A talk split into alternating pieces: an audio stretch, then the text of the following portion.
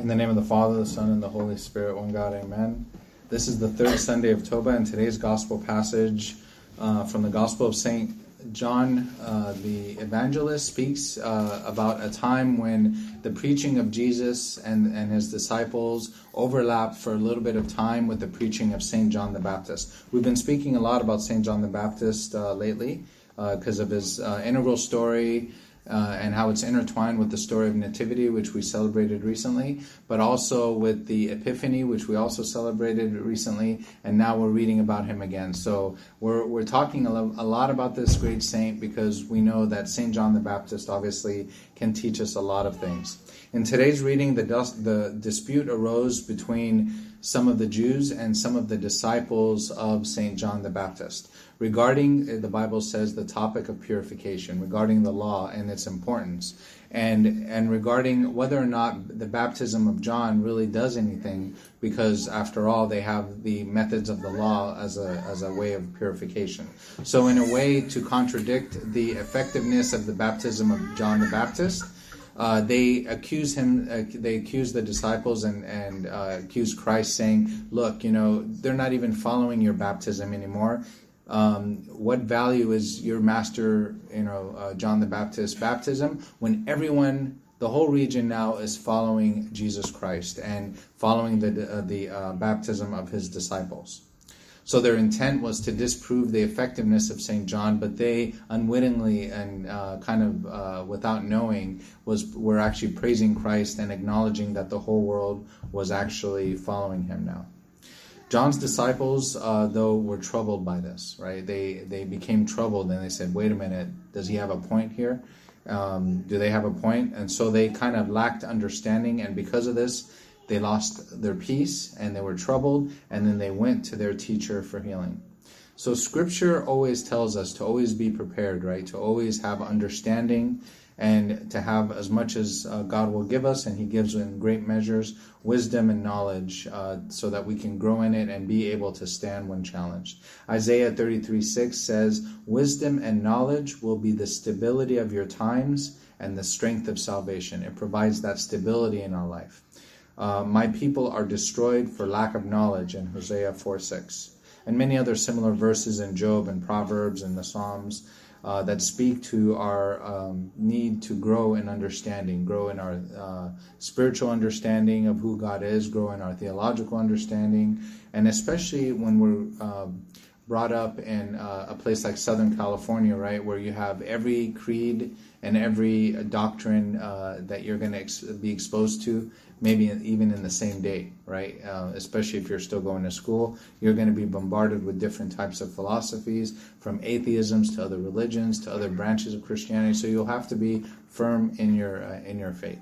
So it's important for us to grow in spirituality, but it's also important for us to grow in understanding and knowledge, and so that we can respond. So just like um, Nehemiah the prophet, when he built the walls of Jerusalem uh, you may recall what that verse says. Uh, they said they were very eager to build the walls of Jerusalem, which is a symbol of our own spirituality.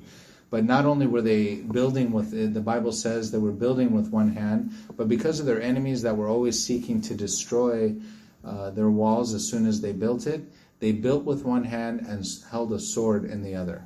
Built with one hand and held a sword in the other. So they were always prepared. So that when we're challenged, like the disciples of St. John the Baptist were challenged, they were able to not be shaken, but to stand firmly and maybe even helping those around them as well.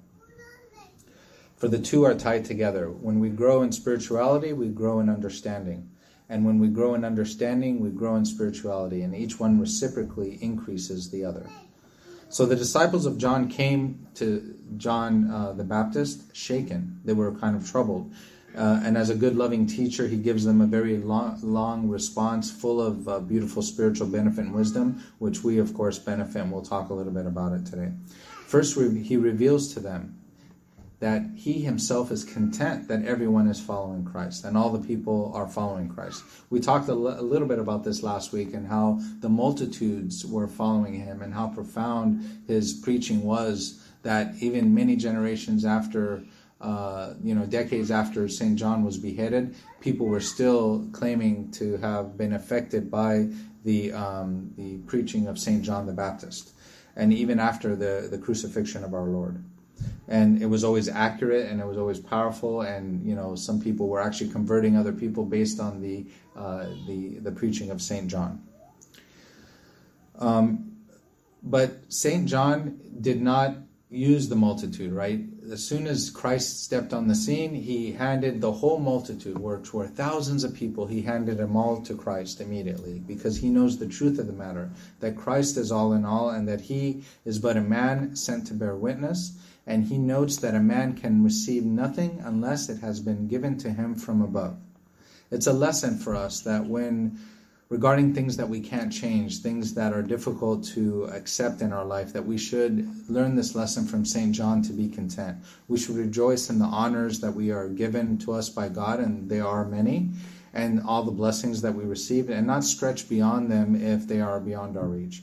If honor doesn't come to us in a certain situation, we should not be troubled or moved by that, but we know that God's ultimate um, uh, honor of us will come because He loves us deeply, even beyond words. And He honors us as is fit in this life and will honor us even eternally later. St. John then gently rebukes his disciples for forgetting the things that he said to them before. He says, You yourselves bear witness that I said, I am not the Christ, but I have been sent before him. So the disciples forgot that uh, he said this. We also learn from this that forgetfulness in our spiritual life is very dangerous, right? We need to always have um, reminders in our life, in our spiritual life.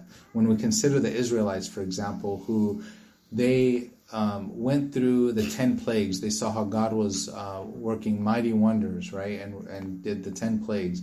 And then they walked, they saw the pillar of fire, pillar of cloud. They walked through the uh, Red Sea, they walked through walls of water. But then we hear, and then their enemies destroyed, and they receive freedom on the other side of the, uh, of the Red Sea. And then what do they do a few days later? It's it's in when you think about it, you think, wow, it's insane, right? They melt their gold, they shape it into a cow, and they start worshiping it. And you're like, wow, you know, how did they go from seeing all these amazing miracles to melting their gold and worshiping it? You know, it seems like such an amazing transition. But we do the same thing when we forget our the, the amazing things that God has done for us. We have to constantly put in our memory and our thoughts the amazing thing that God has done for us in our lives and those the things that He's done for us uh, and as an example for us to all the people who have come before us. We've seen His wonders and His miracles and His amazing actions that He's done in our life, but also in the lives of those who have come before us. So we should keep that fresh in our mind by reading scriptures, by reading spiritual books, and by reading the histories of the church and uh, the histories of humanity generally so that we cannot fall in that same trap of, of forgetfulness, which hurts the spiritual spiritual life. So the church aims at always reminding us of the mighty acts of God, right? From the icons that we see, we see the things that He's accomplished, to the readings, the hymns, the meetings that we have. We remember the actions of our Lord that He did for us. Uh, most importantly, of course, we read the Bible. The Bible, of course, is the best thing to keep that holy memory in our mind. So St. John reminds them and emphasizes that only not only is he content to give them everything, but his joy is full. He's not only just happy to give uh, the um, the all of the multitude of people that were following him to Christ, but his joy is fulfilled in this. He rejoiced greatly and compared his joy to that of a friend of a bridegroom. So if you guys have ever gone to a wedding, as a, you know, you're you're happy for the bride and the bridegroom, right? You're very happy for them, especially if they're your friends. So the Bible tells us to rejoice with those who rejoice and weep with those who weep. So when comparing the two uh, over the years, you know, when you ask somebody what's easier to rejoice with those who rejoice or to weep with those who weep, one might say, oh, it's harder to weep with those who weep. But when you look at like historically in your life what's really occurred weeping with those who weep is easier because it takes really a really like hardened heart not to be able to weep when you see somebody fall in some calamity, right? But to rejoice with those who rejoice, it takes, I think, a greater level of spirituality to rejoice with those who rejoice. The, that's the, I think, the truth of the matter that weeping is much easier than rejoicing. To see another succeed and not feel envy, bitterness, grudging, and not only that, but to rejoice in their success, is someone with a very noble mind and a very noble spiritual life. Um, it's kind of like godlike and Christ minded because he himself wants to clothe us with glory and honor and all sorts of blessing, and he rejoices in our victories that we have in our life. Uh, being the source of those victories, of course. And when we stumble, He wants to see us return again. He doesn't like our enemy to see us fall. He wants to have us victory, have that victory even in the face of those who made us stumble. Of course, we're talking about the devil and his enemy and his band of um, demons. He took our shame on the cross and clothed us with kind of an honor that's indescribable. Uh, and he makes us heirs with everything that he has but it is more difficult. Think of our, your own life experiences at work or family and even in church. When one is held like in a high esteem or one wins Employee of the Month, what's the immediate reaction? They immediately receive a backlash of envy and backstabbings, right? Uh, that happens when somebody has a little victory in their life. I've seen people like, um, with my own eyes, see people like willing to even like put it, be put into extreme life danger for their friends, but um, as soon as that same friend has a victory, they don't want to praise them, right? But you were just willing to die for your friend. It's easier to even die for your friend than it is sometimes to praise your friend who has gone through a lot of uh, success in their life. But to weep with those who weep and to rejoice with those who rejoice perfects that bond of unity, of friendship, and of love. It's an interesting paradox, actually. The more we share the pain of others, the more that pain decreases. The more we share the, share the pains of others, the more that pain decreases. But the more we share in the joy of others, the more the joy increases, right? And so you guys might have seen this in your own life too. Uh, so St. John's character is revealed here. He rejoiced greatly at the increase of Christ, the bridegroom. He could have defended himself and said, Yes, you know, my disciples, I think you're right. Um, you are right in, uh, to be angry about this. My baptism is greater. After all, I baptized Christ himself. Of course, my baptism is greater. He didn't say that, of course. Instead, he decreased so that Christ can increase. In the sight of men, he increased. Christ increased. And he revealed uh, the truth about who, who Christ was, right? The famous words of St. John the Baptist were so simple, right? But it's the basis of Orthodox spiritual life. It's the basis of spirituality. Therefore, my joy of mine is fulfilled.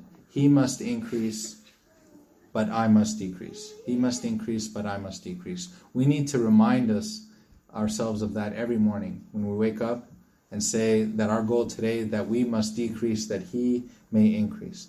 But what does this mean really? Um, it's full of mystery, right? Because the spiritual benefits uh, that comes out of this are inspired by the Holy Spirit. They, St. John, when he said this, it was the Holy Spirit moving him to say this. Because can we really exalt God? Can we increase God, who is perfect? Right? He is all in all. He is full of, uh, in his greater fullness and his utter fullness. We cannot, by praising him or increase, we can't increase him who's already full of increase. Right? Does that make sense? We can't increase him, um, but we can uh, because God never never decreases or increases; He's the same. It means, of course, that we must increase Him in our own hearts, increase Him in the hearts of others. That's our job: is to increase Him in our hearts, to allow His kingdom that's inside of us to grow, and to allow it to grow in others, and to allow the throne of the kingdom, which belongs to the King, that inner throne that only He should sit on, and no one else should sit on. There should be no other occupant to that inner throne that's in our hearts. No one or no thing can sit on that throne except Christ Himself. Not even ourselves, because sometimes we put ourselves on that throne. I must decrease that He may increase. It's like a simple mathematical formula showing the inverse relationship between us decreasing and Him increasing. But we know that life is not like a formula. Um, because when we humble ourselves, what does Christ do in return? He in turn increases us almost immediately.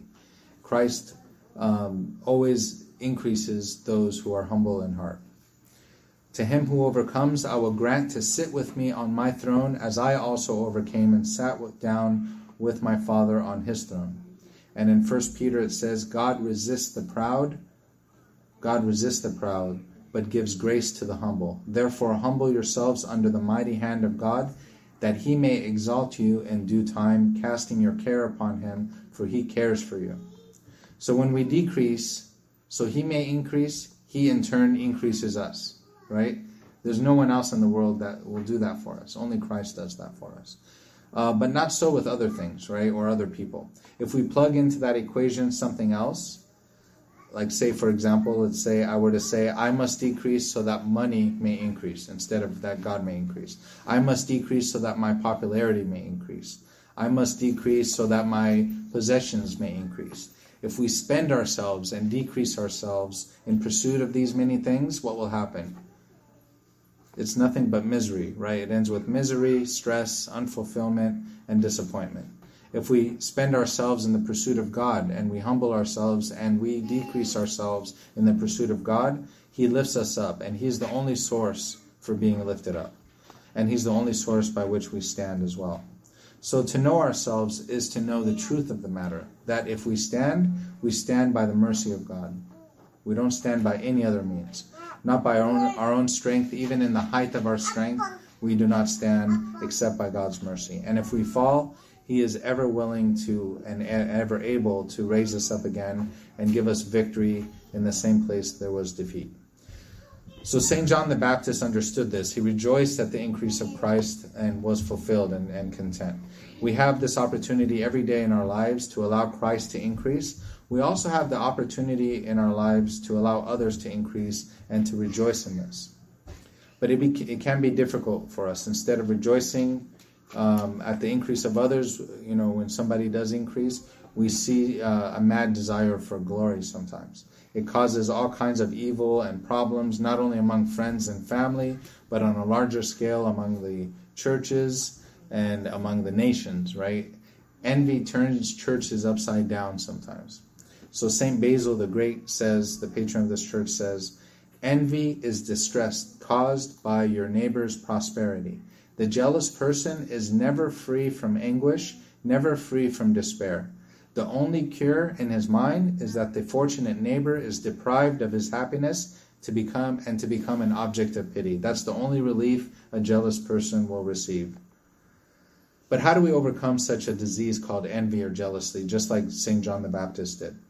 St. John Chrysostom tells us that we should compare honor with honor and glory for glory. So, has someone, for example, come across money or a car, a new car, a nice house, or maybe an inheritance? Consider the riches that God gives us, right? That Christ gives us, and how much more valuable they are than even gold.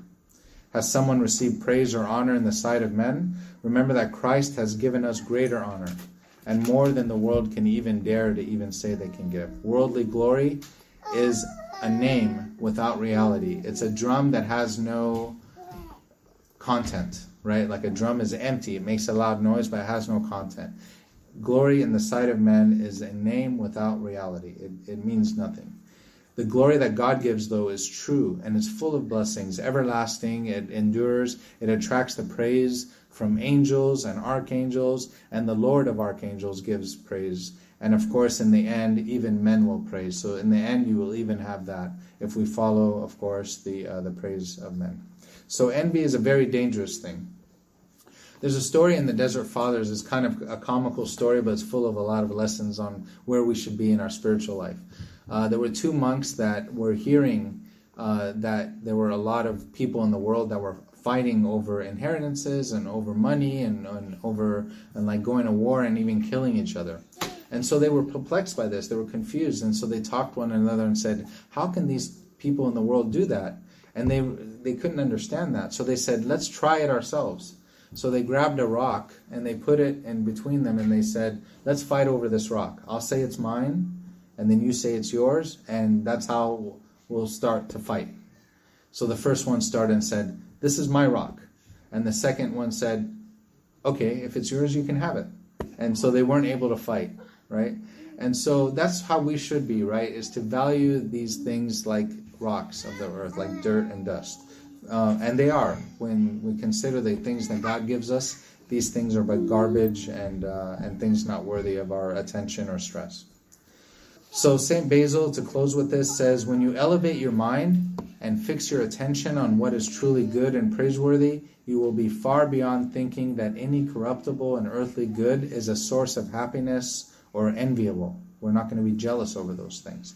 When you acquire this habit of your mind, you will not be obsessed with worldly goods as if they had great eternal value, and you will find it impossible to feel envy for your neighbor. So, as St. Augustine says, um, uh, may the glory of God then increase in us, and our own glory decrease, that even ours may increase in God, to whom be glory forever. Amen.